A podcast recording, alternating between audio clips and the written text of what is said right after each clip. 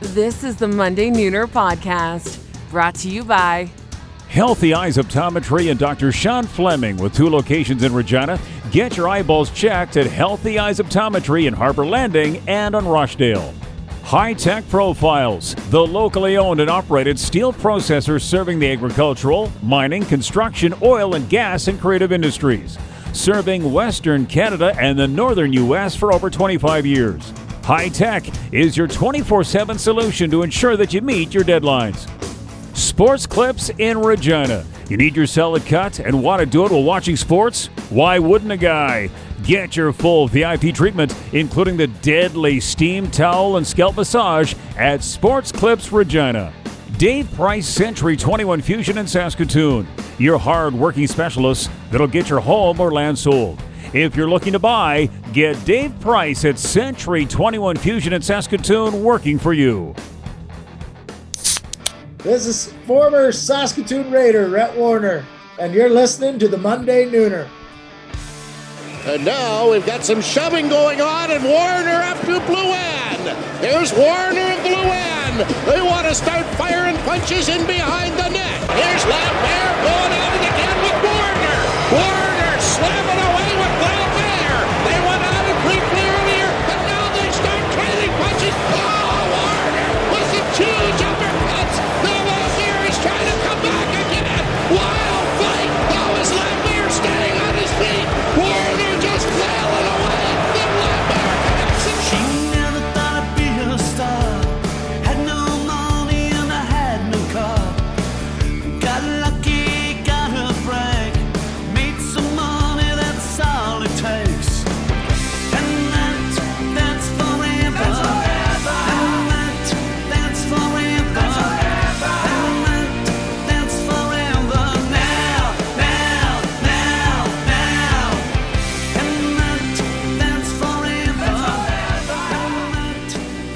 Well, hello and a big welcome to all the degenerates and pigeons tuned in. Welcome to twirl number 61 of the Monday Nooner podcast. The podcast, as always, brought to you by our title sponsors, Rosetown Mainline Motors, and of course, Mainline Chrysler, Dodge, Jeep, and Ram. Lots going on at those two great dealerships, guys, including a little mainline Yahtzee promotion they got going on. We'll talk maybe a little bit about that a little bit later on in the show. But first off, let's introduce introduce the guys. Barry from the basement, Barney Shinkrook. How you doing this week? Well, can I mention about the Yahtzee in case we forget, though? I think we might as well Sure. skip. Yeah, so uh, that's at the Chrysler store, or is that at both? Anyways, it's mainline Yahtzee. You can win. So I guess you're just rolling uh, dice, and it has a two night staycation on it, $500 extended warranty, premium detail wash, yard game of your choice. I wonder if they have tetherball. Is that an option? $500 Visa gift card and uh, all weather floor mats. So, yeah, we're going to get into more about mainline there, but things are going well here, boys. How about with you? Anytime there's dice involved, I'm in. a little chucking of the die, mainline Nice. uh, Chrysler and Rosetown for sure. Shane Belter, how's it going this week? Well, I haven't got a uh, Gwyneth Paltrow candle squirt in my face this week, but hey, the week is still young, so uh, yeah, no, ready to rock and roll. Right on, right on. We've got a great show uh, coming up. Of course, time for the come up with Realty One. Yeah, we're gonna keep things tight. We're gonna we're gonna try and shorten this one. The last couple have been a little bit longer, so we're gonna kind of shorten it. Obviously, recap of last episode, a couple of great interviews in that one. We're gonna touch on uh, unfortunate circumstance up north in Saskatchewan, the Meadow Lake Arena. I think well, Boz, probably you and I have played in that barn in our day. I don't know if Shane has, but a great facility. It's uh, it's gutted, kind of burnt here. So we're gonna try and touch on that. Uh, our interview this week, we've had Wade Redden. We've had Corey Sarich. We've had Robin Regier. We are getting all like this the stud defensemen from the 90s in the province and the WHL.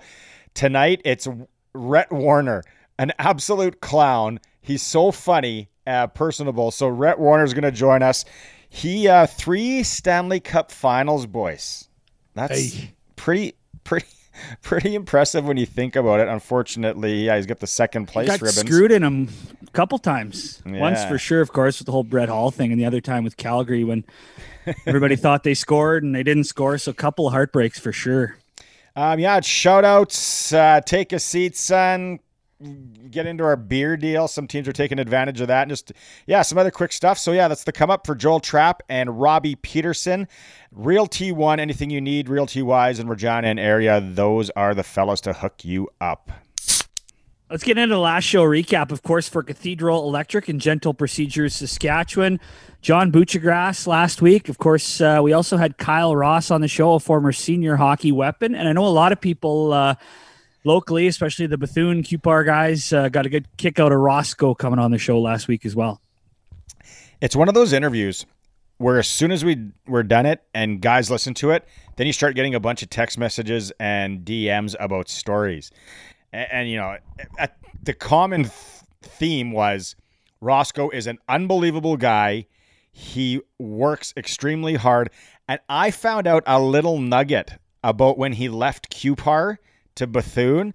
That was like a whole Highway Hockey League fiasco, like Oh. angry war. I'm not going to bring it up really on here. I'll, I'll over uh, a, a uh, beer one day. I'll mention it to you guys. But great guy. And then John Buccigross from oh, ESPN. Still can't believe he does the overtime challenge all by himself. Just just takes his mom's station wagon, just fills it up with hats, heads down to the post office. What did I see on one of his tweets that he said, like, one of the OT goal scorers this past week? He's like 20,000 people picked. Oh, or whoever it was. It's like, holy. It's a it's a lot of numbers, not a numbers to put into random.org.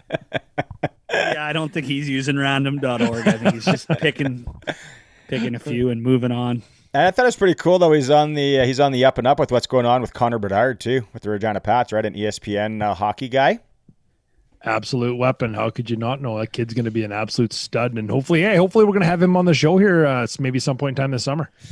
No needle, no scalpel vasectomy, gentle procedure Saskatchewan.ca and Cathedral Electric, the Monday Nooner electrician of choice in southern Saskatchewan. Dave Spooner, he is busy right now, air conditioner season. Oh, you know what? Let's mention flip flop season again because 22 Fresh, 15% off anything you order. Monday Nooner's the code. Golf stuff, I think it's coming in soon. There was a delay with the crate, maybe in that whole Suez Canal thing. It says stuck. yeah, his crate got stuck.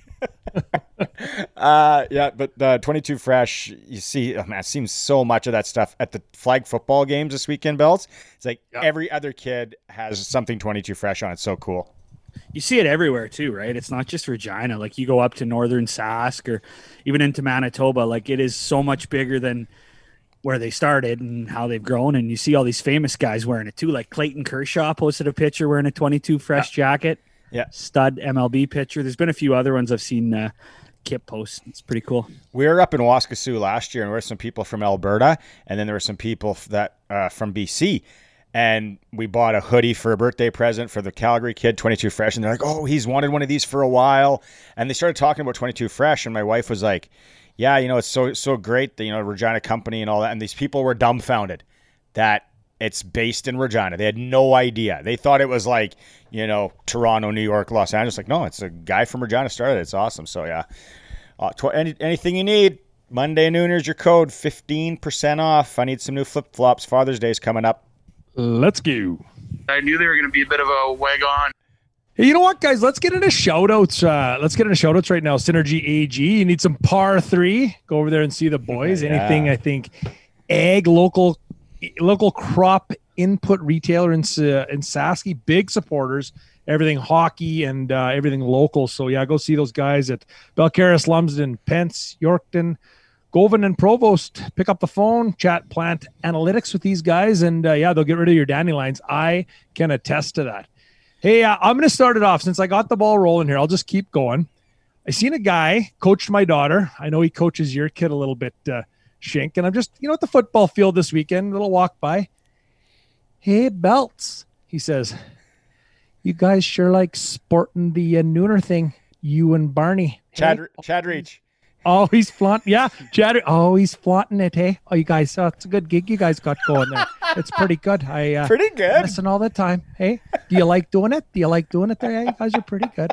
Yeah, old Chad Reach just tooting, giving us the gears. Hey, kind of the underhanded, like he's got. So I got to say, Shink says to me, "Our a reach without some, a reach without something to say is like a bird without a wing.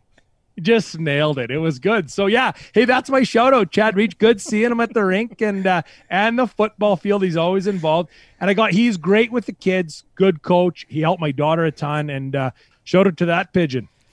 I was getting blasted too by a few guys this weekend for all the Monday nooner stuff I had. I'm like, yeah, I might need to mix in a few other things. The hat, shirt, ball marker. Went to pour a drink, used the nooner coffee mug. I'm like, this is kind of uh, it's a it's a bit much. I will admit. Uh, I got a few here, at least two. First off, Ryan Pollock. Uh, we mentioned him before. He's got his uh, hockey academy that he started, and now he's the new GM of the Royal Regina. His first day at work, maybe it was his second day, he sat at the first tee, men's day, and just greeted every foursome that was going out.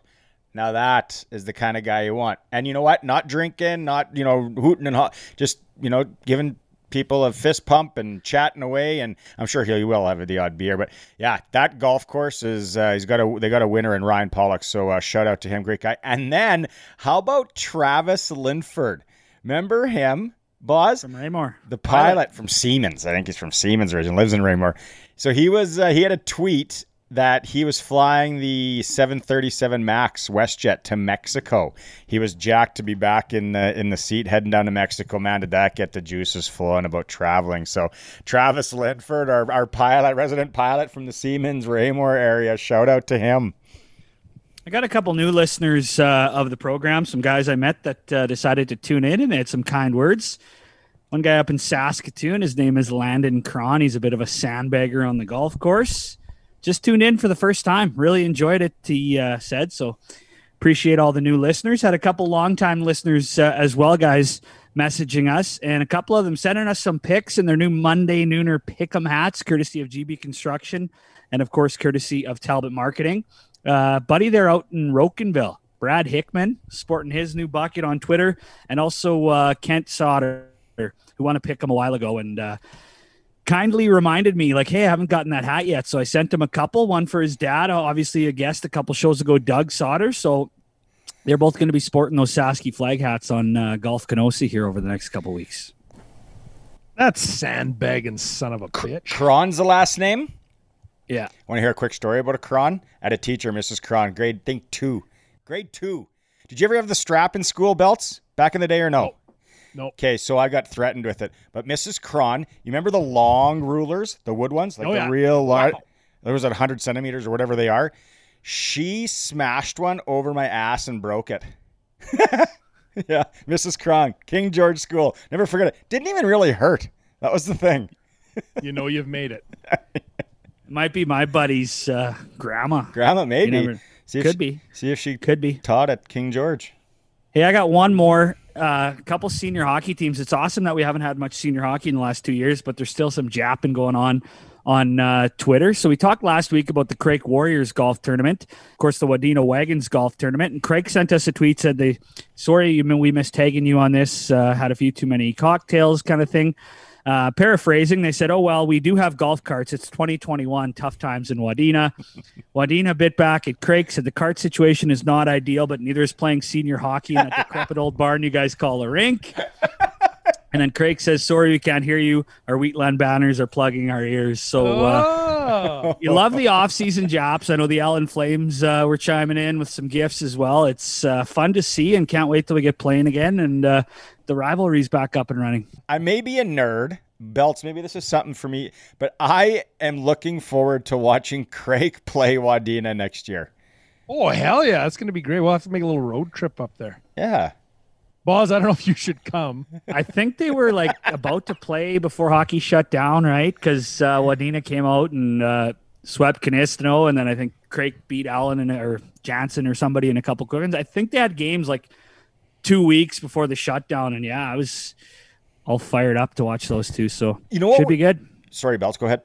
No, I and I, my my last shout out tonight, actually, uh, former uh, former pal of ours, well, still a pal of ours, but a former uh, co-host of ours, Mr. Sean Kindup. He he took one of those stupid things that you see where it's like pick your month, pick your da whatever it is, that. and he's like he posted that today into it, but it was actually this one was like super accurate. He's like Mrs. K is now McDavid, and I am a bus driver. like it nailed it. Right? Like so anyway, shout out to that ugly pigeon and uh, we know he's tuned in even though he pretends he doesn't listen to us. Uh, shout outs as always for Synergy AG. Okay, I got a segue here, and then uh, you can maybe get into the. You know, it's a good segue when you got to call it a segue. I love it. you can maybe Let's get into the uh, Rosetown mainline stuff here, Boz, in this. So I'm driving down Rochdale in Regina last week, and I see this red Silverado truck, older model, like probably early 2000s. You know the ones with the no back seat? What is that called? When they just like, it's just like two, but it's just a bucket seat. There's no back. Half time. What do you mean? Like a truck, like a single cap? Single cap. Single Okay. cab. There we go. Right. There we go. There we go. This guy has Harley Davidson stickers everywhere on this red Silverado. Loud muffler guy to boot. No, I'm not talking I'm not talking like small Harley Davidson stickers. I'm talking like the size of hockey pants on the hood, on the side, on the back. So this red Silverado truck with these big Harley Davidson stickers, I have to what does this guy want? Does he does, does he want a Harley? Does he work for Harley? Is he just a Harley Hardo and can't get one? And he just has the Can't loud muffler and the stick. I don't. What is that guy? That's Harley that's guy. I think a Harley. lot of people are like that about Harley Davidsons. You know, that's one of those brands that people are super like. Harley guy is is a. He's thing. like he, he it's like us. It's like you're all in on the nooner. You just wear nooner stuff, Yeah. nooner stickers. You're Harley guy, Harley stickers. This Yeah, thing, Harley you're all golf in when you're balls. you're all in when you're a Harley guy for sure. this thing was borderline wrapped. Anyway, yeah, okay. So that that's he's just a Harley Hardo. Okay, that uh, that wraps up that. But speaking of Silverados, mainline GM in Rosetown. It is Truck Nation. Save up to 10,000 on Sierra and Silverado 1500s. 36 trucks set to land this month. So there you go. If you're looking for a Silverado Sierra, call the good folks at GM in Rosetown, Rosetown Mainline GM. And then ac- across the way, as Boz mentioned off the hop, the Chrysler store, mainline Yahtzee promo going on, so you can win a bunch of stuff. And then the discounts 12750 on the 1500 Ram Classic. Jeep Cherokee, almost 10 grand in uh, in savings there. How's your mom's Jeep? She's good, I think. She's one of those people. She's still got her uh, Equinox, Oh, and uh, yeah, double like, SUV. I don't know why. Buy a brand new vehicle and be like, yeah, I'm just gonna drive the old one and only you know bring the one good one out from time to time. Let it sit in Church. the garage. Oh Yeah. shit. Takes the Jeep to church. Oh shit! I gotta bring this up, and this is a question, Boz. I gotta ask you seriously, Shane. You won't get. You'll know this, Shane. Okay, when someone in a small town buys a new truck, how long before they drive it into town? Oh, a while. Yeah. Most people wait a while. Like my dad will buy, like my dad bought a side by side and he's like trying to keep it a secret. It's like nobody cares that you have a side by side. Like all of your neighbors also have side by sides. Modest old small town. Yeah. Yeah, I heard. Don't, show- don't want people to think you're rich. I'm like, you've worked for 50 years. You're allowed to have a side by side. Like this is Yeah. I, anyway. I heard some guys at the Royal talking about that. It's like, yeah, and I said, I wonder what the what the etiquette is in the small town. When can I drive my truck into town before they start this? They don't think I'm a snob or stuck up or rich. Yeah. I, yeah, I, I don't know what the time is, but it's definitely a thing. So, uh, yeah, next time you're in Rosetown, farmers, swing by the lot, maybe pick one out that's going to sit in your garage for the next three to six months. And uh, Well, it's just popped into my mind, so I'm just gonna. We may as well just segue right into this right now. I talked to Curtis today from Arrow Plumbing and Heating, and they are looking to hire. He is. Uh, he really wants to hire an AC guy, apprentice, second year, third year, fourth year, whatever you are. Pay well, and they uh, they need a guy. So hop on down there. Arrow Plumbing Heating. They always sponsor our hunting, fishing, tirade, collectible, pigeon parlay, you name it segment. Boss, so, what what is that? Like, I don't, I don't really know what that job entails. I'm going to be honest with you. I'm a former. I- Yeah, they're looking for guys to install air conditioners, to fix air conditioning units, do some commercial work on freezers, stuff like that. I think they call them like condensers. I'm not a huge AC guy, but I know a little bit about it. So this is the guy they go to like uh, Kelsey in Saskatoon Uh, Yep. got my buddy went. It was like re- refrigeration tech, isn't that what it's called? Yeah, refrigeration tech. Yeah, So- that's exactly what it's called. HVAC, refrigeration tech. You know where these guys are really important? Slurpee machines. Oh, because you got to have it just right. If it's too hard, the ice hurts your. You got to crunch on it right. It doesn't slip down good, and you don't get the headache. Yeah. Played flag football in Saskatoon with a guy named Jimmy Box, our best receiver by far. He would be on call, and it would be they had the 7-Eleven contract. He'd be like, "Ugh, I got to rip to Pine House, fix the Slurpee machine at 7-Eleven." I'm like, "No, you can't. We're playing." He's like, "I gotta go." It's like 7-Eleven's huge contract, oh, obviously, big right? bucks. Yeah. I thought that was a Slurpee repairman. I didn't know that was a. So what would Curtis at Arrow like? Obviously, he'd be a good guy to work for, or what? Curtis would be a great guy to work for. Yeah, uh, old timer, super guy, and uh, yeah, pretty pretty laid back dude. He uh, he's a great guy, and uh, yeah, I'd love to work for him. I've told him I'm going to work for him in ten years, but uh, I don't want any receipts in ten years. He would buy a truck and park it because he wouldn't want to be driving around a new truck. He's oh, he's guy. totally yeah. He'd be totally the guy that wouldn't bring it into town. He's that he's modest. Like he'd be like, eh, better not, or he like really mud it up before he brought it in. Right, and throw lots of mud and dirt on it, and then he might bring it in. I went Yeah, in- no, Curtis is a great guy. when I went into their place, actually, not to go off too long on this, you know what? I- It was really organized and really clean. And yeah, it was because, you know, if you go into some of those places and they got crap laying everywhere, they got shit this, uh, yeah, Aero Plumbing. Yeah, I would, I would, I would work there if I was There Slurpee guy, Slurpee guy. Fired up. New, new, new, uh, new Slurpee guy. You'd fit right in. Slurpees there. anyway, that's Arrow Plumbing and Heating. And uh, hey, so anyway, I got a great story. I got a great fishing story. There was a fishing tournament this weekend, I, and I wasn't involved in it. I'm too busy with me and Barney with the football field all weekend, and, and I had some baseball. Go ahead.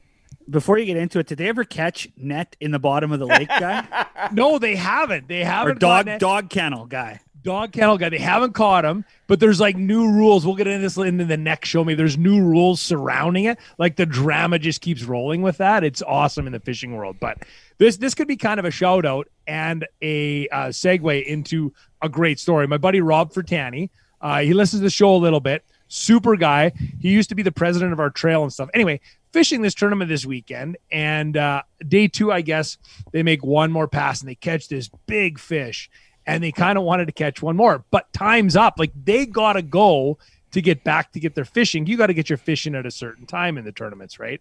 They try again, do another pass, don't catch another one. They try to make it in. They end up being like 10 minutes late, these pigeons, because it's so rough. So he's DQ'd. And that's happens lots. Like guys get DQ'd. But anyway, this dumbass stays in line because he's got nothing better to do. He goes, Oh, I want to see what my fish weigh. Oh no. So he goes in to weigh his fish, knowing he's DQ'd. Well, weighs his fish. Guy comes down and he gives him these weights. So when you catch a big fish, there are sometimes like it'd be like catching me, right? Like I'm fat and I'm heavy. So I'll fight you really hard for a little while. And then uh, you get me up and I'm like, oh my God, I'm so tired. So you got to like chuck weights on me to like hold me down to the bottom. Got like boss, meh, hook him, couple little reels, but he's in the boat and he fires around the live well because he's not tired you put these weights on. You're not allowed to have them on when you weigh in. So he takes them off, gives them to Rob. He says, You're DQ'd. And Rob says, Yeah, joke's on you. I'm already DQ'd. You got double DQ'd this weekend on the same day. Never happened before. So it's my new trivia question in the fishing world. So anyway, thought of a kind of a funny story. My buddy Rob Fertani and uh, little little Jap in there for Aero Plumbing and Heating, looking for a refrigeration tech and a Slurpee repairman. All right. Now, time for the interview for mortgagefrommycouch.com and Kent Bittner and his team. Need a mortgage? mortgagefrommycouch.com. Fill it all out online. See what you're going to qualify for, the rate, and then Kent and his team will contact you. And you can basically do it all online these days. 45 years old, born in Shaunavon, Saskatchewan. You're going to get to, it says he grew up in Frontier, Saskatchewan. We're going to talk about that a bit before moving to Saskatoon. He was a staple for the Saskatoon Blades for a lot of years. Played in the NHL, three straight, or three, not straight, but three Stanley Cup appearances Buffalo Sabres, Florida Panthers, Calgary Flames, all finishing second there. Drafted in 1994, and he played from 95 to 2009. Here is Rhett Warrener. Rhett Warrener, thanks so much uh, for jumping on. I was saying to these guys at the beginning of the show, we've had you know Robin Regier, we've had Red, or uh, we've had Redden, we've had Sarich, uh, Tedarenko. We've had some pretty good weapons uh, from that er- era when you played. Uh, now, now we have you, and I, I think this is going to be a lot of fun. So, what are you up to? You're saying you're living in Calgary now. You got some kids. What's what's the Rhett Warrener uh, program like? Well, do we have to start on a depressing note, or can we start on something more uplifting? I got three boys. Yeah, uh, I did my career the exact opposite of the way you should. I should have started in Calgary and went from Calgary to Buffalo to Florida, but I went Florida, Buffalo, Calgary, and typically where wherever you uh, last put the laces on or the skates on is where you retire. So we decided to to stick around Calgary, but it's it's been good to me. It's nice and close to home. Are, are your so your boys uh, they doing like a lot of hockey too? Spring hockey, hockey dad. Are you going every which direction in the winter? I'm uh, I'm the anti hockey dad. Oh, So every every team that my kid plays for, they are lots of parents. They come up to me and they're all excited about hockey and wow, should we do this? Should we do that? What about some pre- early morning skates and maybe some breakfast clubs? Uh, get some extra ice. And I'm like, are you nuts? Like, no. There's rinks. It's cold all winter. There's rinks outside. Get out. I don't need them on the ice uh, being coached all the time. But I mean, we're busy with sports. But I would I would really not call myself a uh, not a overly overly pushy in the hockey department. not a heart, hockey hardo dad then. No, No, yeah. So okay, I, I got to get this straight because I remember you playing for the Raiders in Saskatoon. You were a year older than me, but you you you born in Shaunavon and then you live in Frontier till what age? How does that all work? well you. If you're from Sask, you should know that there's not hospitals in every town. Like, come on. Yeah. So no, the, the the closest hospital was in uh, was in Shaunavon. So yeah, we mom made it all the way there before I was born, so that was good. But no, I'm I'm from Frontier, just born in Shaunavon. I never slept the night in Shaunavon. So What did your dad do? What did your dad do? Like, what were you guys doing down there? And then what brought you guys to Saskatoon? Uh, I don't think he did anything because we never had any money. So no, he he worked for uh, uh, some of you guys might remember being farm kids uh, Frigstad's manufacturing, which was uh, was a big outfit. Ola Frigstad and the boys from Frigstad started that up in Frontier, and then uh, the Summits they re- they owned Flexicoil, and Flexicoil bought Frigstad's, and that's when we moved to Saskatoon. Oh wow! Did he did he ever get to fly on the Summit float plane into Christopher Lake? Oh, I think so. He spent a lot of time on the flights with the with the Summit kids. Huh? Lots, lots of flying. So your NHL career, you were a steady stay-at-home D-man when you were a kid. Were you a stud? Like, were you potting three, four goals a game, rushing uh, up the ice? I don't know. I, I still I still remember my first ever hockey game in in uh, Climax, Saskatchewan, right down the road from Frontier. And honest to God, I still remember I was standing on the blue line like a good defenseman. Right, we're in the offensive zone. I'm on the blue line, and my dad is at the glass, and he's kind of like, "You can go in a little bit there," you know. And I'm like, "Uh, uh-uh, uh, uh, uh." So we're driving home after the game, and he's like. It's okay if you go inside the blue line. Nope. I think I'll just stay right there, Dad. That's a good spot for me. So was your uh, was your dad a hockey player? Was your mom athletic? Like, did this uh, you know hockey gene come from from above, generation Nope. before? Wow, I don't. No, no, it wasn't an athletic. Uh, it wasn't over. I mean, I I think Dad played hockey, but he wasn't no good at it. So uh, it wasn't. Uh, uh, I'm sure he helped coach even. We had a guy by the name of Jim Curry who was involved in Hockey Canada a lot, was in Frontier, and he coached all the kids. He was a teacher down there. So I think that you don't realize it when you're six years old, but they probably, you know, I think there's a lot of influence that comes from guys like that early on in your career. So, but I, I think mostly the hockey was like any Saskatchewan kid. What else were you going to do all winter? You went to the rink, and I mean, you were literally on the ice for hours and hours and hours. So it, uh, it was the only thing we really had to do. What year? What years do you guys? What year do you guys move to Saskatoon then? Uh, I think it was around 84. Oh, so okay. Okay, so uh, what I remember was the Raiders in the maroon Cooperalls with the yellow stripe and the white. And you know what was unfair, Brandon and Shane, was there was that one year overlap. So I think it was Atom and Pee Wee where the Raiders had Warrener and Sopel. Sopel's a 77. So it was like, wow, come on, like the two of the best D men in the you know in the area. You remember those days a lot, probably, eh? I do, and I, I played lots uh, ball with Sopel too, and we would always go to the baseball tournaments together. His old man Bernie would take us. So yeah, lots of hockey with Soaps. I don't again, though, I don't remember us being any good. Maybe we were. You guys had a goalie and he was really overweight the one year. I remember he was a really, really big character. I'm, I'm not naming names. Poor fat kids. What? Uh, okay, here's here's a good Saskatoon one. What? Uh, I think I asked Michael Garnett this one. Do you remember the old sports stores? Were you a Mayfair Sports, Hub City Sports, Outlander? Where, where did you Where did you go and get your blade sharpened and all that with Dad?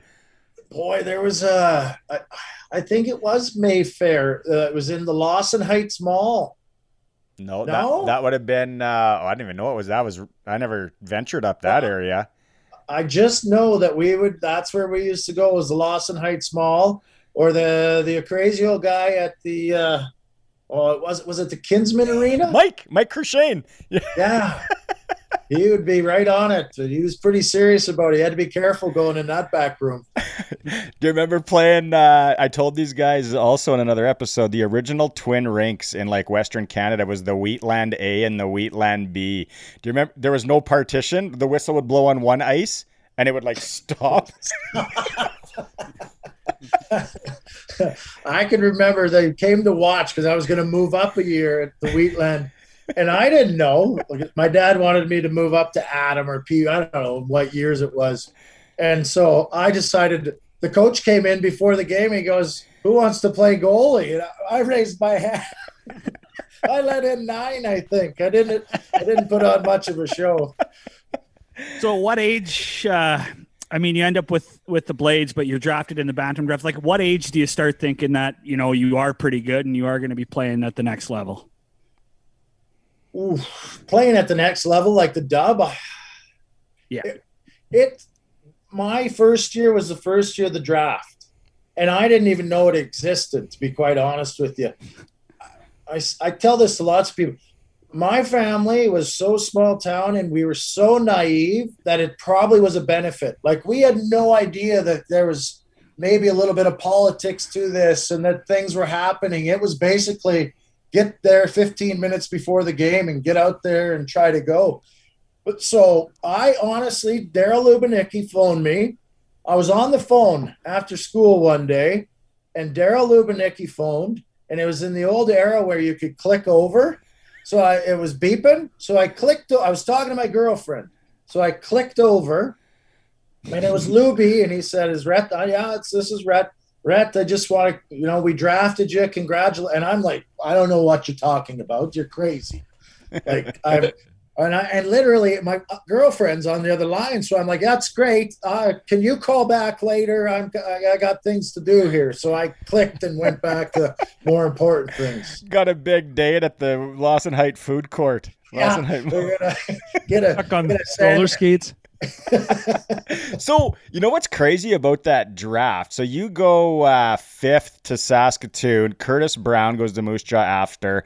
Uh, who's some other names here that went? There was Jason Issel Adam good. Smith, Jason Wiemer. You just want Saska? Well, Chad Allen, right, went to the Blades too in round three. You know who never, you know who never went in that draft? That was probably the best player in the province as a '76. Jeff Friesen. He never got drafted to Regina. Too small, they say. Oh, I remember playing Freezy all the time and around in the tournaments. And my a good buddy of mine that lives here, he still laughs about it because Friesen would go blasting down the ice, go by me and score a goal.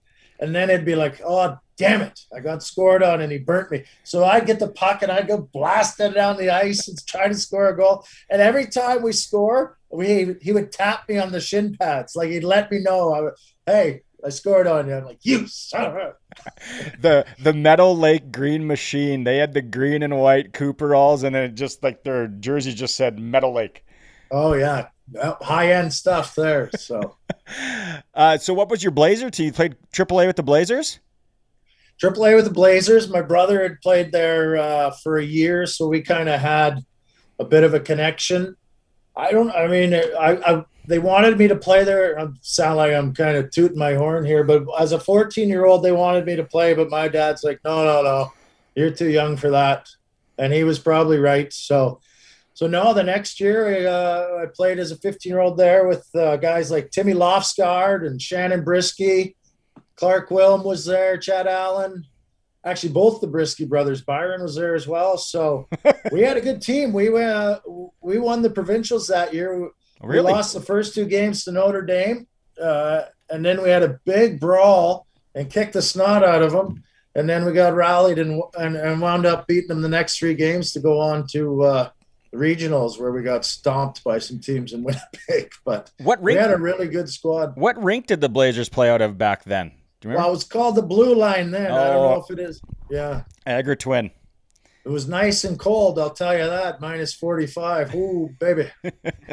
Good for the North Ender. Nice and nice and close though. So then uh, you start doing the blades thing. So you play blades as a 16 year old that first year WHL. The, the kind of the year that I want to talk about is that 93, 94 because I was a a bit of a big fan.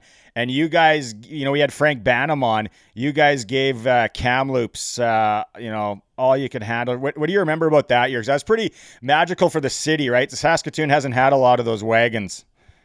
No, they had and and and Molleken came in and started coaching the year I think before I started playing, and they I think they went to the finals against Kamloops that year too. So there was a couple about- four years apart where they played Kamloops in the in the WHL finals. That year we were good. We were a good team and we were tough. Like I think probably Portland was the only other team that could even ha- come close to to maybe handling the toughness. Like we had, I think at the start of the year we had Raider and Tremblay, Mike Gray. Uh, I don't know if Yak was still there, but Wilm and Allen could both scrap. Shane Calder was kind of fighting. Uh, McAllister, Belak. Belak. We had a we had a tough, tough squad, but we had a good squad too. Mark Dale, uh, Frankie Banham, Mark Watton was there, I believe. Tibbetts was there. We the a lot of depth, a lot of guys that had played a few years together. We just uh, sadly, and I don't blame them, but uh, we didn't get those damn saves in Game Seven, so uh, it, it started to pile up real quick. And and you can't take it. That Kamloops team, it's funny. As good as we were, I they had way more guys go pro and have long NHL careers than we did. We had a few handful of guys, but they had a, a lot. Was that when Banham told the story about he got hurt in game six, some cheap shot or something like that? It and then was. I was he came back was- and played game seven. Yeah, he had the big uh, football cuff on his neck thing. And Lukowich took a shot at his neck as he was lying on the ice. It wasn't the best, but kids were pretty mean back then. we, we didn't mind a little rough. What was uh, what was Mooner like? He was a he, hard coach, grumpy old guy. wasn't old Uh, wasn't old then, I guess, but No, he wasn't old then. He was a lot of fun. I liked him. I I think it's easier to coach too when the team's good. So we we typically had good teams when I was there. I loved him though. He was honest. He played you if you worked for him. Uh, he liked the rough stuff. He liked you to have a tough team. So we probably had too much fun and we got in a lot of trouble and we stressed them out. But uh, when we came to the rink, boy, we we knew what was expected. Did he catch you at the bar? And at because he's probably gallivanting with the assistant coaches back then too. My idiot brother, we were on a road trip in Red Deer, and he's in the bar with the coaches, which is fine. And we're doing the old Red Deer, Medicine Hat, Lethbridge, and then go home three games in a row. And he comes knocking on the door and he grabs me and, hey, come for a drink. I'm sitting in this hotel room. I'm like, oh, probably, sh- all right, I'll come with you. So I'm sitting on the bed in this hotel room, and it's our assistant coach. He was in the can. He walks out. He's like, "What? What the are you guys doing? Get that!" It was old Dave Charche. He flipped his lid. He kicked our door down. Oh, it was not a good scene. we had to go three for three on that road trip, boys. Hey, so the 94 the 94 draft, you get selected 27th overall by the Panthers. Did you do you have any inclination you were going to go there in that spot? Were you was that expected? Uh, I'd kind of eaten and drank my way out of the first round, so I wasn't exactly sure where I was going to end up. So the old small town upbringing, most kids for lunch when they went to school would get like a little tuna sandwich. I'd go home and mom would have steak sandwich with mashed potatoes and extra gravy. Like, how much toast or bread do you want? Like, just figuring out. Knew, again, naive, knew nothing about nutrition. And I found out I liked beer and nachos, and I absolutely consumed as many as I could. So 27th overall, you mentioned you maybe slipped down a little bit. What's the highest you thought you could have went in that draft, or the highest you might have been projected at any one Oh, point? I, I had a really good rookie year for the Blades. I think I was for sure rated around five, I think, in the world. So I, I- I dropped quite a ways, and rightfully so. We went to Japan. Uh, I didn't even, again, naive. The Ivan Hlinka Cup was in Japan. I didn't even know this thing existed. And they phoned me early July, I think, and they're like, hey, you made the team. And I'm like, what's this? What team? What Team Canada. I'm like, oh, okay, great. So you got to go to Toronto and uh, and go to a couple skates with the coaches, and then you fly over to Japan. I'm so fat I can't skate. Like I, I haven't skated in months. I- didn't ride a bike. I didn't know what a weight room was. And I go over to Japan, and I'm I I absolutely crushed a guy center ice first game. But after that, I think I was benched pretty much the rest of the way. So the writing was it was kind of started to dawn on me that maybe it was a little more off ice effort was needed. Did you uh, did you find a nice nacho, maybe some Sapporos over there once you were scratched? The beauty about that place is they they got the beer vending machines right on the street. You just plunk a few quarters and you're ready to go. Uh, so then, um, what was your case? So let's uh, your your when you sign, what was your first? We've asked some guys this. There's been some beauty sask uh, answers. What was the first uh, kind of stupid purchase or big purchase you made when you signed? Oh, I treated the boys to a case of baby duck. yeah, we went, we went all out. I took it over to a friend's house, and it was such a long day. It took forever. Chad Allen was actually at my house, and we were good friends, and we we spent lots of time together. And I, I the, my agent Herb Pinder, who's from Saskatoon, he had said, "Yeah, this is going to get happening, and this and that." Well, uh, we don't own a fax machine, and this is the day of the fax, so it's like he's phoning, and he's like, "Hey, we're going to fax you this deal," and I'm, it's at eleven at night, and it's got to be in before midnight because the CBA was changing. And I'm like, well, where are you faxing this thing? We don't have a fax machine. Like, what are you talking about? so he had to phone his wife, and I had to drive over to her, their house in Riverside. I didn't sign it till about 11:40. So it, it worked out, and then I stopped at the Fox and Hound and got the case of baby duck, and where we went, baby. I was gonna, I was just gonna say on the way home, did you stop for nachos at Fox and Hound? I didn't bother with the nachos. I didn't want to ruin my uh, my buzz. So it is a second round because you were first pick in the second round. Like if you would have been a first rounder, there might have been a couple cases of baby duck, maybe. You know what though? That was the best uh, best thing. I'm fortunate I went the second round and to the team I went to. Because if I go four picks earlier, it's Boston, Detroit, the Rangers who just won, maybe Jersey. I'm not making Jersey's D squad. Like, sorry. I'm going to spend the rest of my career floundering in the minors. So, Florida was an old team, no kids because they did. It was the expansion draft. It was their third year of existence, and they wanted to go get younger. So uh, I, I was kind of lucky.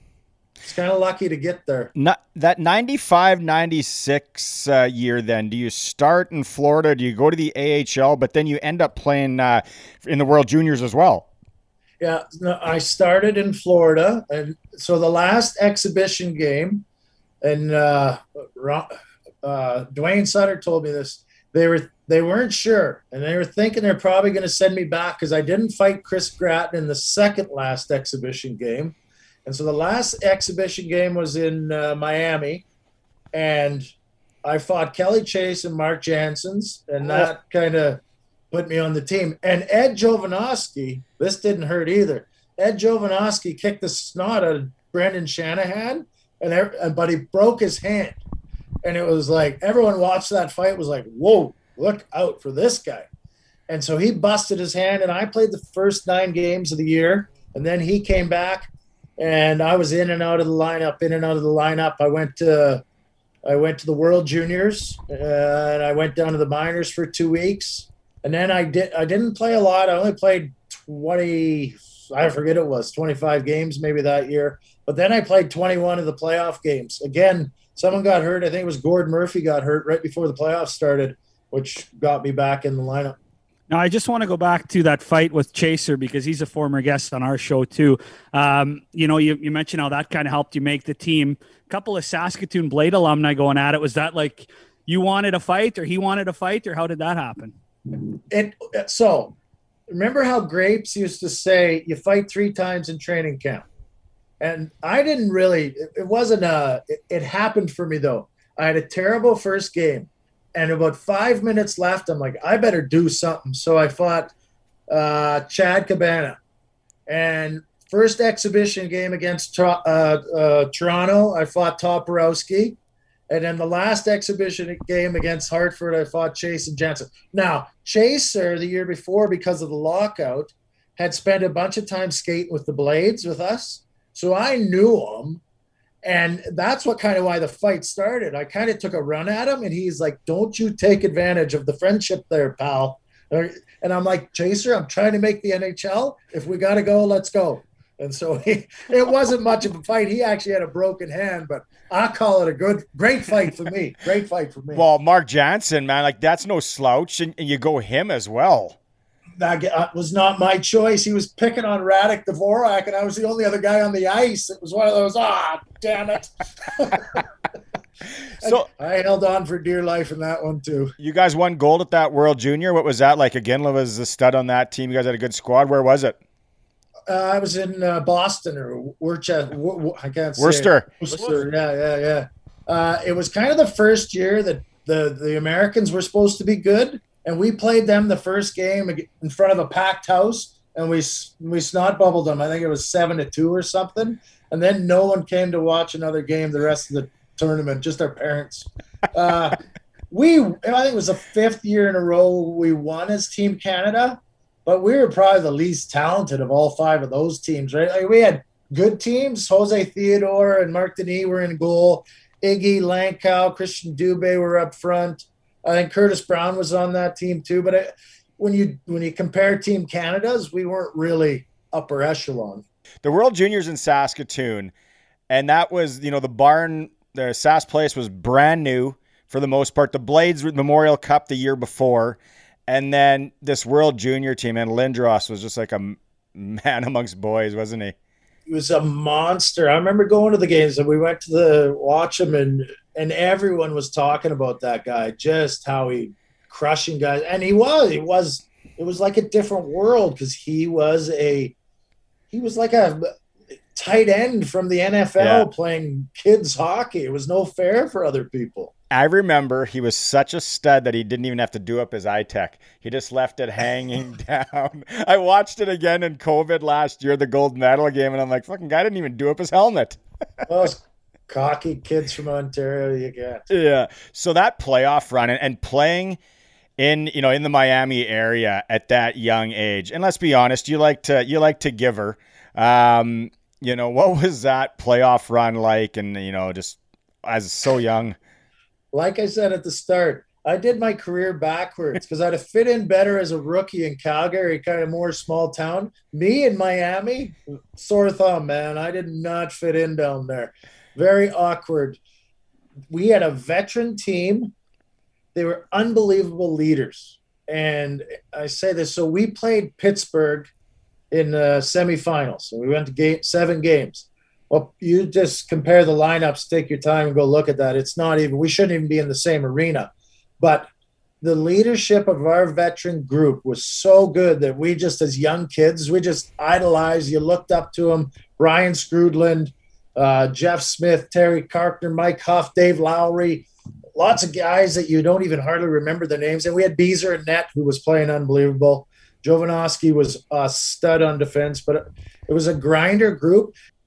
The veteran guys made us focus on playing hockey, and that's why we were able to compete. We weren't there was no one going down to Miami. There was no uh, staying up late. It was it was it was a good thing. It's less fun, but it was a good thing because we had a lot of success on the ice.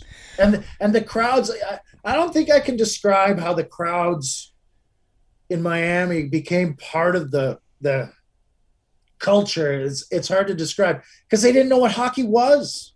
Like they didn't know. And the first game of the year in Miami, people have heard the story that rat ran down the the tunnel and everyone's hopping on their on their uh, locker and their stalls trying to get out of the way and Mellanby kills it and then it becomes year of the rat and everything they were so involved and engaged with that team it was unbelievable and Brian Skrudland I hated it at the time but to his credit we would go out of the practice rink and there would be an hour and a half to two hour line of people wanting autographs. And the team mandate was you sign every damn one. You sign every one. 97 degrees out humidity you changed about seven shirts trying to go through this line to sign autographs but he made sure you signed them all. What do you remember about, you know, obviously after you mentioned Pittsburgh, but you play Colorado and they're just a freaking wagon and obviously you're up against it. I think the the final game they won in like triple OT, right? One nothing, I think, in triple OT. Uh, our secret to success was outworking teams, playing a real disciplined system and outworking teams. But Colorado worked as hard as we did, and they had quadruple the talent with guys like Sakic and Forsberg and Foote, and they had Patrick Roy net that didn't hurt either. So they were. I lost three Stanley Cups, and that's the only one that I can kind of go, yeah, well, we weren't going to win that one. So speaking of that, we go. You're four years in Florida, and then, like, I mean, I know it turned out, but you must have been going, "What?" When they're like, "Ah, yeah, we traded you to Buffalo." Huh? like it must have been like, no, I don't want to go there. I mean, obviously it turned out well, but were you like shocked when you had to go to Buffalo?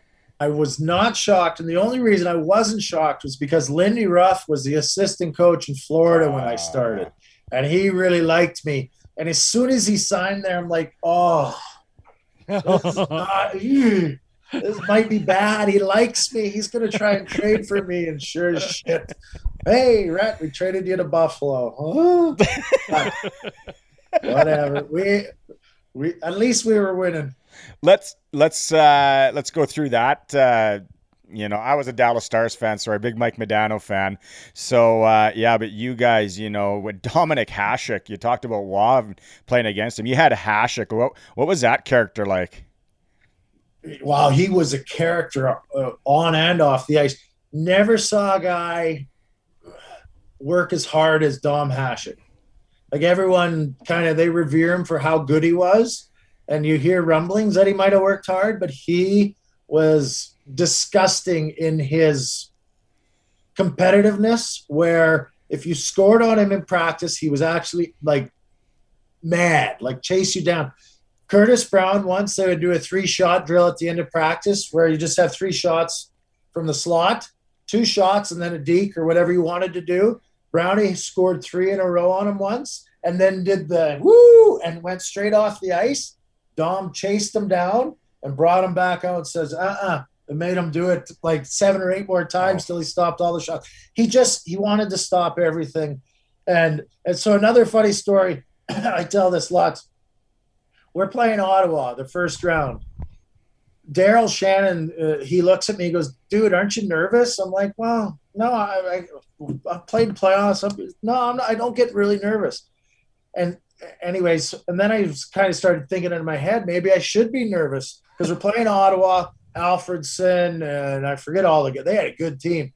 And I looked around our room, and you know the D usually sit on one wall, and I'm like, me, McKee, Zhitnik, Smehlik. It's kind of like, ooh, James Patrick, who's a great guy, but at that time was old. And then you go to the next wall, and it's the forwards, and you're like, Satan can score, but uh, where are the rest? Like Rasmussen, or like, so I'm scanning the room, going, uh, we're not that good. We're not that good. And then you get to the goalie corner and you're like, oh, that's right. We got that guy. We'll be okay. And he was unbelievable. What was Unbelievable. what was Ruff like as a coach? You know, you had him twice. You said. Well, as assistant coach, tons of jokes. He was the guy that kept everything light. I think it was a different era too. It was mid '90s. There was a little more relaxed, uh, and even uh, as far so when I got traded to Buffalo, you're always different as a head coach, but he was still lots of fun. He was uh he played right, so he kind of knew the shtick, and he was still young enough that he he remembered what it was like to be in the trenches and doing it day in day out. So he's really good that way. Uh, as he, I think, as he's aged, he's become more, I don't know, uh, withdrawn from the players. But I really liked him. It, it, if you're successful and the coach plays you, you like the coach. If your team sucks and you don't get played, you hate the coach. So he liked me, and I got lots of ice. Well, we all know how that uh, finals ended. Would you say you're still pissed off about what happened there? Yeah, you're pissed off about it because you know damn well it shouldn't have counted. I don't know that we win that series, but there's no effing way that's a goal. It- It's just not. So I we I was in Buffalo two years ago before COVID hit, and the Sabres were doing their 50th anniversary thing, and Gary was there, and I said, "So are you going to apologize to us yet, or what are you?" And he's like, "There's nothing to apologize for." And I mean, we were bantering about it, but yeah, I, think it's BS. I, I still do. So 2003, 2004, you end up uh, close to home in Calgary. Was that a free agent thing or was that a, a trade as well? Or Yeah, I dogged it the year before, and I was lazy and hurt lots and not playing well. So it wasn't a complete shock, but it's it's a it's a funny story because I was sitting at my brother's house about three blocks this way, uh, and I was in town for the Stampede. It was opening day of Stampede. Nashville So- North. Yeah, we were we were getting geared up to give her, and I'd been organizing a golf tournament, a charity thing in Buffalo. So I've been talking with lots of people at the office. So when the phone rang, it was uh, from the office. So I didn't think much of it. But sure as shit, it was Darcy Regier, and he goes, "Hey, Red, how's it going?" I said, "Oh, not bad. Where am I going?" He goes, "Yeah, we traded. Yeah, we traded you to Calgary." And I said, "Perfect. I'm already here." So it was kind of like it was meant to be. how hard did you go that stampede and that night once you heard that? Well, uh, well, I got to go down. Daryl called. Daryl Sutter was GM coach, and he phoned, and he started. Yeah, he started saying, "We're really happy to have you. We're going to get you into town and get you through the medicals and all that." And I said, "Dude, I'm already, f. I'm already here. I, what are you talking?" He's like, "Oh shit, come down to the dome." So I had my big belt buckle on and my hat, and he, I, he thought that was the greatest thing ever. It's the best trade he's ever made. So we knocked it out of the park that night. uh, so the first year you're there again, uh, Stanley Cup run, man, and uh, that I want to talk about like that city and and and what went on there, right? Like it was just electric. Saskatchewan was jumping on board, and um, you know, you must have had so many people trying to get a piece of the action, wanting to you know tickets or stay with you or come party with you, and just that city was just bonkers. Yeah, no one more than my brother, but yeah, there were lots of people climbing on board. Uh, it was again, it was one of those things where the, I think the team and the community and almost the country in a way there, because I I know there's lots of fans across all of Canada, not just Western Canada, especially Western Canada, but not just that kind of we're excited.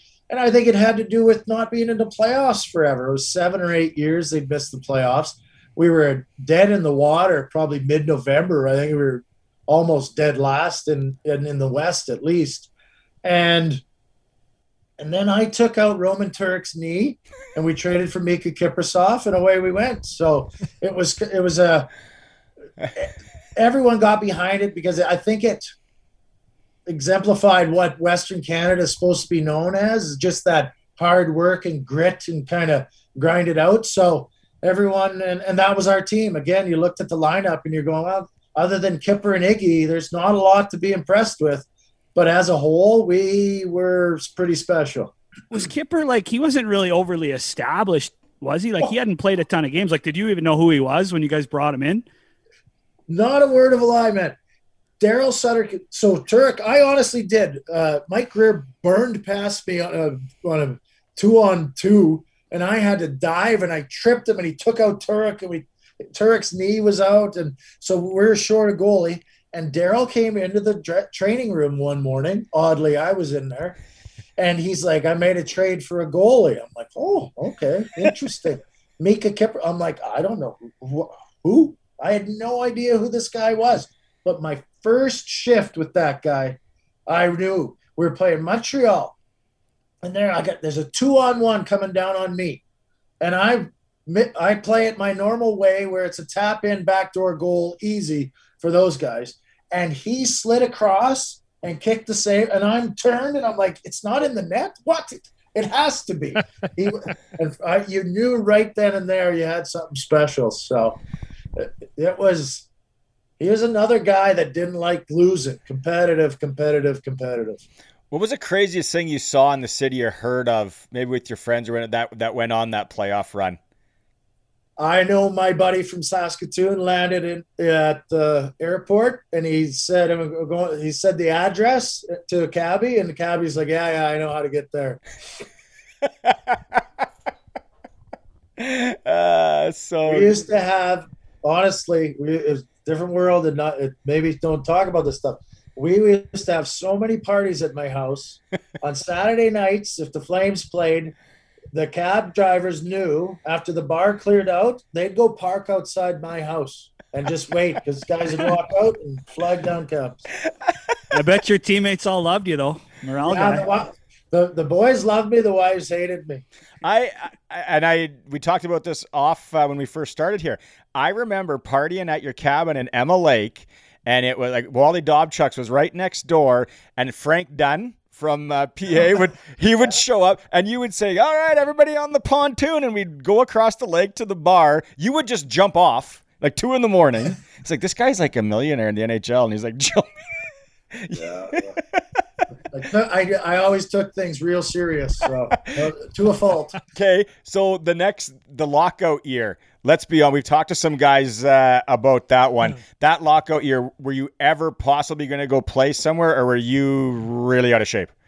And on, no, on a serious note, that I that was my third Stanley Cup loss going into that lockout, and it, being old and retired now, I can look back on it and go, I don't think I ever got over it hmm. because that I couldn't get motivated to get in shape. I didn't actually want to be around the rink. I certainly wasn't going to go to Germany or or France or somewhere to play hockey. I was distraught. Like I just was sick.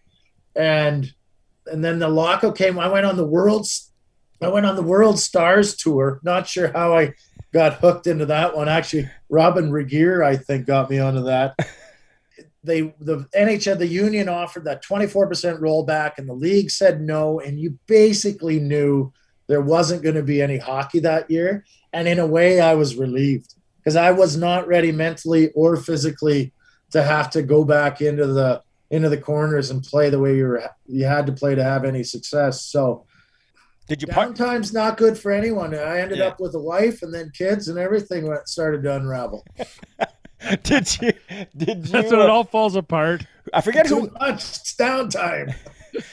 I forget who we talked to, um, but they said you know they, they did a lot of traveling. They didn't play that year, but they like they would pack up and just go and travel and golf and all that. Did Did you do a lot of that? Yeah, I try, we actually that's I took my girlfriend, wife now. We went and traveled around the world. We went all over. So we were Australia, Hawaii, India, Africa, South America. We, we kind of traveled all over and did that. So Paul Brandt's song Convoy 2004, you're in the music video. Is that around that time or is that a little bit before? Tell us the story of that. That was right after the finals run, which made us popular. Obviously, Paul's a huge deal out here in Calgary and a and a big music star everywhere he goes. But I think the fact that we were in the finals, he reached out to the to the front office there and asked if anyone wanted to go in it. And Kami and I, Mike Commodore and I, drove up to, I think it's Wainwright where the army base is, and we did it out of Wainwright. So, yeah, uh, uh, music video of the year, by the way, fellas, that year, music video of the year. So did you get a trophy for that too or no? No, the the awards were actually in Calgary the follow or the year after the lo- or the year after the lockout. So the next year, but training camp had just started and they wanted us to go, but Daryl was like, no, we're in training camp. Focus on task at hand. So I know you're you're pretty heavily involved with a lot of charitable organizations and stuff like that around uh, you know around the Calgary area. A- any special ones you want to mention, and, and what are you still doing with them uh, these days? Well, I still do lots with the alumni. Uh, the alumni guys are really good here. There's all kinds of things. I mean, COVID has put a squash on most Yeah. fundraising things, but that'll start picking up again. Nothing, uh, not one in particular that I'm really behind right now. When I was in Buffalo, I remember Dave Lowry in Florida used to buy tickets for for kids and down in Florida. And then when I went to Buffalo, you could buy a suite, a whole suite for every event that went through through the HSBC at the time, and it cost you about twelve hundred bucks because it was in Buffalo. Wow. But then when I got here, I bought a suite for kids too. So we had Warrener's Corner, uh, Kelly Chase, Rob Ray were two guys that kind of preached to me, or not even preached, but made me realize how much giving back kind of means. And it really hit home once in Buffalo, where I just lived a few blocks from the Children's Hospital. And Rob Ray was a huge supporter of the Children's Hospital and any kind of charity that's going on there. And we would stop in there once a week or more. And then you started to get letters from some of the families about the, the troubles and the things they were going through. So I, I, I think guys are involved now, but it almost feels like it's at a arm's length away where they were supporting financially. And I, I want guy. I, I hope guys. I don't know. I hope guys are still getting involved with a hands-on kind of thing because uh, I did that for a girl by the name of Carly who passed away from cancer, and to this day she's up. I got pictures of her in my office and around the house, and it's uh, it's a sad reminder of uh, of how much how important that can be. Yeah, I think sometimes uh, people forget that you know hockey stars and and, and guys like yourself are, are human too, and you guys get pretty attached to these kids as well. Yeah, and and I really was. We'd started a charity, Carly and I, and I. I mean, they did all the work. I tried to help out as much as possible. And it, I mean, there's sad stories everywhere, but that was another one of them where she lost her mom, she lost her dad, and then cancer took her as well. So uh, that that charity's still ongoing. I try to get to Buffalo uh, to to at least one of the events every year. Yeah, and and there's all kinds of good causes. It doesn't have to be one or the other. Uh, there's lots out there. What do you think? Are you doing any radio or TV in Calgary once in a while? You're kind of still doing that. First, my, my question actually I want to ask you is how bad do they need a, a new rink there? they need a new rink. They really do. I mean, the best thing about the Saddle Dome, and it only it only helps about hundred people, is the the real expensive suites are really low and close to the ice. So those are great. Other than that, you can't get for a piss during the break. You can't get a beer. You can't. It's just it's time. And when you see all the other rinks out there, you're like, man, we we're missing out. So uh, it's getting ancient, and it, I I thought they were starting, but apparently the budget's too high again, and they got to re readjust some things. Now she's now she's spending too much money. yeah, we're building parking lots for eighty million apparently. Yeah, speaking of a guy that likes his nachos, um, what uh, what's Stampede going to look like this year in Calgary? Have you heard? Everyone's going to be excited. I don't know. I think Kenny, uh, he finally said things are going to be open, and uh, there are a lot of Albertans anxious to get back at her. So uh, I'm sure it'll be different, but there'll be everyone will be jacked up. I'll say that. Before we get to our rapid fire, which we always kind of wrap it up with, I got to ask this. this. I was going to put this in the rapid fire, but you'll probably have a better story. What's the guiltiest you remember playing, or maybe you and a few guys? Because we've had some great stories on this one for some of the other guys. Stupid Doug Gilmour. What a, we're in Buffalo and we go and play in Toronto, and Dougie's a god, like a he's a god in Toronto. So I go out with Dougie in Toronto, and we're giving her, and I somehow lost my watch and I lost track of time, and uh, I made it in really really late, and I remember in the first period, I'm um, out against Mats Sundin, and he's got the puck in our end, and I'm chasing him around the net. And about two times I did this around the net thing, and then I just stopped by the post because I'm like, I'm not catching him. I'm just going to stop here. Basically, resting on the net, watching him go around. I was dying, and the worst part about it is Gilmour wasn't playing, and I ba- and honestly, I looked up and there he was sitting in the stands behind the net laughing at me, the son of a. Uh, so good. Okay, so rapid fire is how we, we wrap them up. Sometimes they're short answers, sometimes they're not. I'm going to start uh, with the first one. What was your favorite minor hockey rink to play in when you when you think back? Oh, I hated going to Warman because it was always 7:30 on Sunday morning. My favorite minor hockey rink, Archibald Arena. I don't even know if it's still going now. Yeah. the old Archibald. That was nice and close to home. It the was. home field. Smallest rooms though. That and Kinsman, I didn't get it. You scored 24 goals in your NHL career over 700 games. What was uh, what was the first one? Tell us a quick rundown on how you got the first one. It was about 160 games into the career, so it took a while, a season or two. But we were in Boston, and uh, old Robbie Tallas, the famous Seattle Seahawk, was in the net, and uh, I. It, it was really something. I shot it at the net, and it happened to go in. I think everyone was shocked. So that was the, yeah, that was the highlight. No one even thinking about it. It took so long. It was brutal. Favorite road barn or road city in the show? I loved playing in Philly because they hated you. I loved it. We played the last game ever in the Philadelphia Spectrum. We beat them uh, double OT. Mike Hough scored on Ron Hextall to put to bed the old Philly Spectrum. Uh, and I just, I loved the, just the pure hate. They didn't dislike you and they didn't want you to lose. They wanted you to die. Like they wanted you to die. And if they could hurt you for a while before you died, even better. Like they just, so anytime you could go into Philly and give them the finger, it was great. I don't know how often you were uh, healthy, scratched, or injured, but what's the best uh, food at any of the rinks in the league? Oh, the hot dogs in Montreal, I'm sure everyone says. Uh, I really liked, and somehow, somewhere, I found this sneaky little corner in Anaheim where they had dip. I love chips and dip, and they had chips and dip. I would just mow that thing, just take the whole big bowl for myself.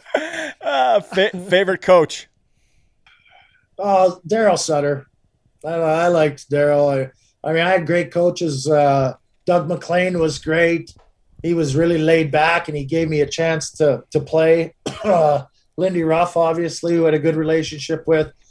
I liked Daryl though because I, I got Daryl. A lot of guys are almost intimidated or didn't know how to react to Daryl. I I kind of understood it, I, and I know damn well half the time after he gave you shit and he'd, he'd go back and ripped you one, he'd go back in the office and be laughing about how good he got you. So I like Daryl. Most talented teammate you ever played with? Oh, that's tough. There was a guy, uh, uh, Kozlov in Florida, big, uh, big Victor Kozlov. He could have dominated anytime he wanted.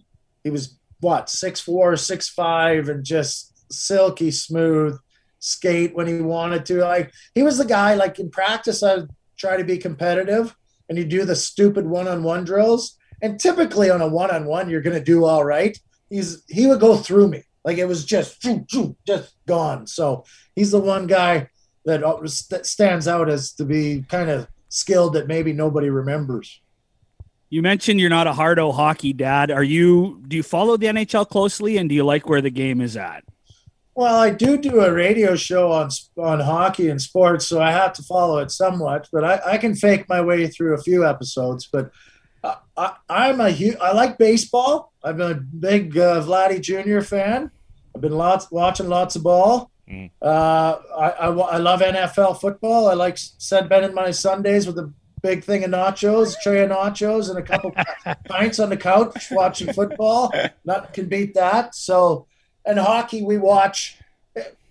we're I'm Canadian. I'm I know what it's hockey's always on, right? If the TV's on, it's usually a hockey game. Favorite ref? I hate refs. They're weird. I'll tell you, it wasn't Kerry Fraser calling a penalty on Andy Ference with two minutes left in Game Seven in Tampa Bay. This son of All right, last one. Favorite uh, Saskatoon establishment or tavern back in the day? the Patricia Hotel, baby. Pat. I would if I could go to any bar ever, that might be the one. The Yeah. mini pitchers couldn't get enough of them. The Brisky boys probably sitting in the back there, and yeah. Even my mom got drunk at the pat. Hey, man, this has been awesome. Thanks so much. Thanks a lot. Anytime, boys. Anytime. The interview wrap up for 2020 Geomatics. Malcolm Vanstone and his team. They are your land surveyors in Saskatchewan. Look them up 2020 Geomatics. Oh, guys, he was great. What a character. Yeah, what a gem, man. He uh, he he lives by the uh, hilariousness, honestly, and uh, yeah, giving her that was good. Pretty open, like about. I liked how he talked about how he was like a top five pick, and then he got into the gourmet meals for mom and a couple of pops and some nachos and fell to 27th. I, I had no idea that that freaking playoff run with the Panthers, where he played 20 playoff games, and went to the final. He was 19, and then Boz, you mentioned that that year he only played like 28 games. 28 regular season games. Yeah, he was a healthy scratch a lot. He thought he was going to get sent back to junior, never did. And uh, cool thing about that, I don't think he mentioned this either. His three teams he went to the Stanley Cup Finals with, it was all in his first year with that team. So yeah, liked going to a new home, and unfortunately couldn't uh, couldn't win her all. Yeah, it was good. Let's uh, keep things going, boys. And uh, let's mention now, I think, Belch, you're going to get into the beer thing here right away, reminding Balties. But we got to remind people if you're buying sticks this year, golf clubs, Callaway and the Monday Nooner and Elk Ridge. If you want to go up there, four rounds of golf and two and two nights in beautiful Elk Ridge this fall. All you got to do is buy Callaway clubs in the province, screenshot us your receipt or Odyssey putter, and you're entered to draw in the draw that we're going to draw in August. So still some time. Callaway clubs. Kyle Duffin, he's got his uh, hookups all around the province, and we've got, like I said, we got receipts in from PA, Lloyd, Saskatoon, Regina, everywhere. So Callaway and the Monday Nooner. There you go. Saskatchewan receipt, and you're in to win that Elk Ridge prize pack. Yeah, speaking of beers, Barn. Hey, if you guys got uh, you know, your ball team, your slow pitch team, hey, maybe your flag football team, get uh, hey, call down to the board, give shoot us a DM. We'll give you the code, hook you up with some beers from uh from Great Western Brewing. You're drinking them anyway, boys. You may as well suck on some eh, seltzers. Oh, there's no shame in a few peach seltzers. You can get those, some coppers, throw a little clam in your backpack. Oh, here we and, go. uh, yeah. Here we go. Boz is uh, working on a two day hangover. He's got a story. Yeah, Oh, no here more we go. liquor. I, I don't want to talk about liquor anymore. No offense to Original 16. I drank a lot of those on the weekend. but uh, funny story. So, one of my buddies from back home, Jarvis is his name, he always loved bowling. Like, he was bowling guy, like, no matter where we were. Like, so we went to Seattle for a NFL game and we had a 12 hour layover in Vancouver. And there's three of us. And we're like, okay, we all get to pick one activity for two hours. So my one buddy's like, let's go to Stanley Park. I can't remember. I found a patio somewhere. Surprise, surprise. And our other buddy booked a bowling lane in this downstairs basement in Vancouver, like nicest city in Canada. We're in this dungeony bowling alley for two hours. But uh, What's his name? Bowling guy. What's his name? His name is Jarvis. Loves. We call him Harvey. Uh, long story, but uh, loves bowling. Every weekend we'd get together, be like, "Boys, want to go bowling? What's the Fairhaven in Saskatoon?" Yeah. So I was with him not too long ago, and he's just got like cases and cases of original 16. I'm like, wow, like really stocked up there. He's like, yeah, they had a promotion. If you bought a case, you got a free bowling voucher. so he had like eight cases of 016. Jarvis. oh my god, it's been like an it's been a 10 year thing we've been Getting trying. That's out. amazing. Getting after it. I am going hard. Brewhouse Ultras, the new ones that are a little lower on the carbs. And uh, and seltzers next week in Waskesiu at the Lobstick. I haven't when I hit Waskesiu Sunday night, guys. I haven't touched any alcohol in three weeks. That's a Look long. out. That's a long time for me. After my previous weekend, I probably won't look at it for three weeks either. Dill pickle vodka. You'll be back and making Caesars this week. No, maybe maybe not. Maybe the weekend, but yeah. They they still got that dill pickle on sale too. Hey, everybody heads up out there. Dill pickle vodka on sale. Last Mountain Distillery. It's all the locals, the local goodness of Last Mountain. So time for the senior hockey soiree for Fries Tallman Lumber, and I, I think we talked about this through text message here. Unfortunate circumstance up north, boys, in Meadow Lake. Meadow Lake Stampeders, long time senior hockey wagon up there. Some great teams. We had uh, Nasty Marasti on in one of our earlier episodes. He was talking about how good they were going to be this year, so maybe next year. But the Meadow Lake freaking rink burnt down. Did you guys hear this? Yeah, devastating. I kind of uh, was in the midst of that two day hangover, so I wasn't paying attention too much. But I saw it come across the my phone screen, and yeah, really devastating. I played in that rink a couple times. It was always a tough barn to play in, and uh, yeah, played a little senior there, played provincials there as a kid. Really unfortunate. And we're recording early this week. I'm not sure if much has come out. Uh, really has it in terms of what what went down and everything. No, I think that they're the last I read, they were looking for a suspicious vehicle. They think they started the canteens kind of attached outside. Yeah. It's attached whenever it's it started in there. Man, I played in that. See, it wasn't really a native tournament, but I think it was. I played for I think Pachinak a few times in that tournament up there in the spring, and uh, fucking, that's when they allowed smoking in the rinks back, you know, mid '90s, and it was like you'd come out and it was packed, right? A lot of times, and it was just a smoke haze. It was just uh, it was an intimidating barn to play senior in Boz. I don't know what you found it. Big time. Honestly, if this, yeah, if they're looking for a vehicle or a suspect, like scum of the earth to It- do that to your rink, like just Poor kids, right? Like disgusting. yeah. What you know, I think you know, Marasti talked about how they have a nice uh, rink out in the Reds there where he is, but I don't know how far that is. But a lot of these kids now, what are they? You know, outdoor rink, I guess, but where are they going to play? You know, the organized hockey in the in the area next year? Not even just senior.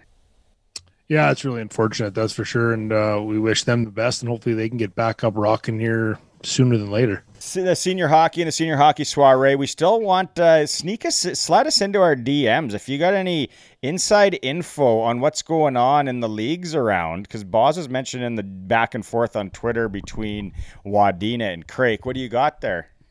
Well, just chatting with a lot of buddies that uh, play senior hockey, and, and they were talking about our senior hockey top 10. One guy was like, I just love that, like how much pot that stirred last year. And he plays for the Lashburn Flyers. A lot of my buddies play for the Lashburn Flyers, and we had them as an honorable mention, and they brought that up. But we got in a pretty heated uh, debate after a few about top senior players. And uh, yeah, I think that might like that's a huge rabbit hole to go down. And obviously, we don't know all the players, but this was like a 3 a.m. Like, you honestly think that guy is a top five player? Like, crazy how passionate people are. And uh, yeah, we might have to do some sort of poll where people submit to us who the top uh, top players are. Oh my! Talk about a rabbit hole. If we go down that, oh, the messages we'll get from guys. It's like he scored sixty the one year. Yeah, what, what league? What competition? Uh, wow, yeah, that's a three a.m. Drinking one for sure. Yeah, for sure. It'd be like going down. We could do the top 10 truck guys. My truck, my dually's got way more spikes on it than your dually does. Yeah, I saw somebody else on Twitter posted a picture of a truck with the spikes. I think it might have been the same truck that you were talking about on the show. Just a random tweet that came up on my timeline of uh, truck spike guy. So you brought that up last show, Belter, and it's kind of making some waves on social media. It's amazing. We're going to go back to uh, some senior hockey interviews in the next couple episodes. Last week was Kyle Ross, as Boz mentioned. But yeah, keep us updated on what's going on in the senior hockey loop this summer out there. And the senior hockey soiree, always brought to you by Fries, Tallman Lumber, more than a lumber yard in Regina and Fort Qu'Appelle, proud supporters of local hockey everywhere. Yeah, sticking with that senior hockey trend and uh, a popular segment that we we have done on the show, the senior hockey player of yesteryear for Ritchie Brothers Auctioneers. Of course, summer auction season is uh, here. Lots of different farm auctions throughout June. Lots of different site sales: Regina, Saskatoon, Brandon, Manitoba, uh, and and like I mentioned, over forty farm auctions this summer. Check them out, rbauction.com. Senior hockey player of yesteryear. And uh, Shink, we just talked about Meadow Lake. You were going to give them some love in this segment as well. Yeah, let's uh, like you said, Boz. Let's give some love to the Meadow Lake Stampeders. Played in the Wild Goose League forever, and then the North Sask River Hockey League. You know, you go down their uh, stats. Franchise all-time points leaders from what they've collected. Ashton McIntyre, 64 games, 151 points. He's also the uh, all-time leader in goals, 64 games and 83 goals. Guy's not bad. I think I played against this guy a long time ago. Dustin Gorst. Maybe it was Logan Gorst. The Gorst. Those are chuck wagon drivers up there, too. They were tough as nails. Yeah, Cowboys. Yeah, chuck with anybody. Calvin Fiddler. Remember that guy? He played up there. Remember him? Yeah, absolutely. One guy that comes to name to mind for me was their old goalie Rick Dallin. I swear he played for like 20 years or more. Like he played he was probably 40 when I was up there. You just re- yeah, because he was late in the mid 2005 ish, and then um and then there was Len Esau who like had a pro stint. He played a ton of senior there too. Those were yeah elder statesmen. On that barn, you'd go in there, uh, just tough. It, I think uh, Jason Jason Hitchings, when we were playing up there once, took this nastiest can- concussion ever, and we were in the dressing room together after injured, and he he's like, "Well, I'm just gonna pop some ephedrine and have some beer. I'm not going back out." like, what are you doing, Hitch? You don't need effies. So yeah, unfortunate. Uh, everyone in Meadow Lake. Hopefully they can rebuild quick. Yeah, so a couple players from yesteryear there for Ritchie Brothers Auctioneers. This is Dave from Newcastle, Australia. Take a seat, son. This is Andrea from Sicamous, BC. Take a seat, son. This is Donnie Bailey, South Boston, Massachusetts. Southie, take a seat, son. Take a seat, son. All right, let's get into take a seat, son, for the rusty shovel. How about a shout out to Sean Steffen? I know he's happier than shit tonight. His Montreal Canadiens off to the Final Four in the uh, Stanley Cup uh, playoffs. I know he took a little jab at us on social media about uh, how cocky he is because Shane had mentioned that Sean was feeling good, and I bet you he's feeling even better now that the Habs are in that Final Four. Rusty Shovel, your friendly neighborhood landscape shop, Regina area landscaping made easier, design, supply, support, serving DIYers and uh, contractors throughout southern Saskatchewan. So take a seat, son. Okay, boys. Well, you guys are fiddling around there. I will get this party started. My take a seats on this week. So I'm just going to have to jump in here as I edit the podcast. Shane Belter went on a bit of a tangent here on the show.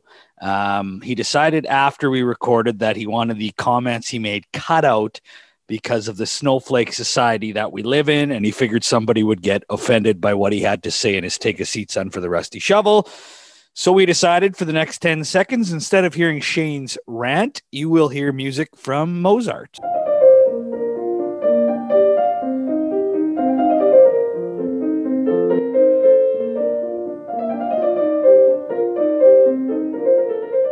In my opinion, just my opinion. So for that, take a seat, son. Boz isn't touching this one with a 10 foot pole. So I'm going to go now to take a seat, son. Mine is if you guys have been watching the NHL playoffs over the last few days, the new heavy commercial, not the shitty Tim Hortons one, is Oh. this is this knocking fridge one. Commercial it's like I don't get it. You knock your fridge to look what's in it. And I said to my wife, I'm like, no, why? What? She's like, well, then the kids do- don't open it and look what's in there. I'm like, they're still going to open the bloody fridge and keep it open and look around. So, I don't know. Anyone buying that knocking fridge, take a seat. Which Tim Hortons commercial is worse? The velvety, velvety, smooth rap one, where they got like the rapper Oh, and the artist, or the the one with the players, where it's like Shea Weber, first ballot Hall of Famer. Something about Draisaitl. It's like he's not even the best player on his team. I, I- they're both terrible. The lady that um she likes Draisaitl, right? At the beginning, the lady she got like Yeah. a leopard print jacket on. Yeah. I was like, who the hell? Why do I know that lady? And I think dead serious. I'm not even fucking joking here.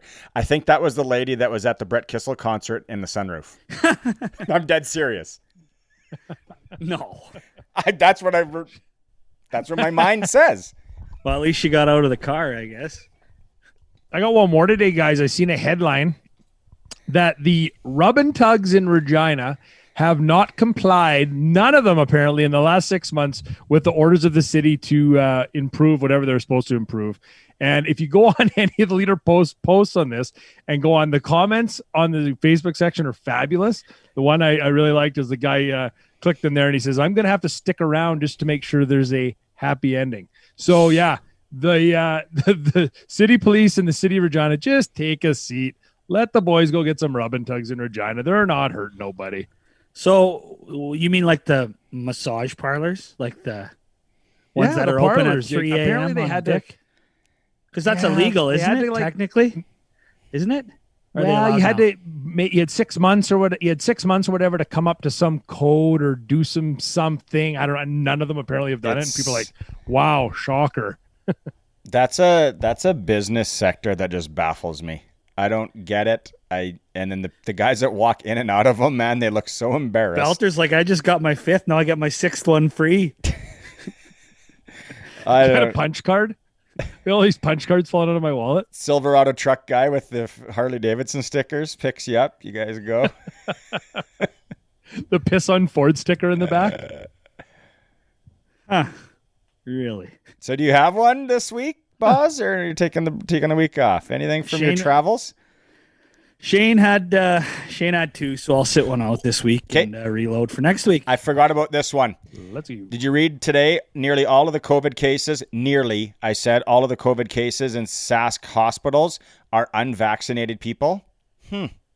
Fancy that. Uh, the anti-vaxxers are still. I don't. I don't. God, too bad we don't live in a society where you could, uh, if you don't get it, you forfeit your free health care. That would be a message.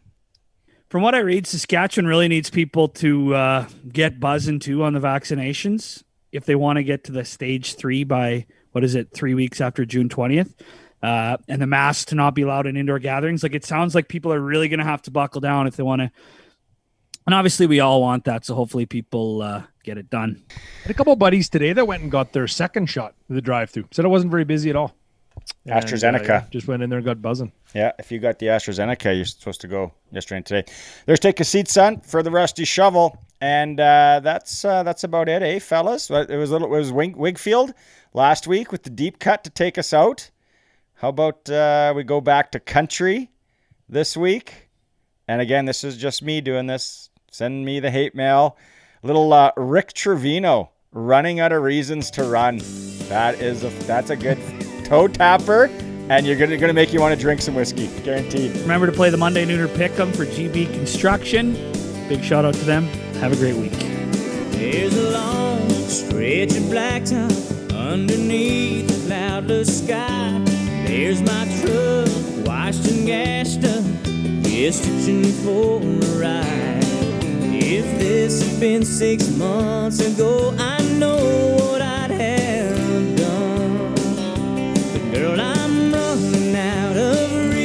reasons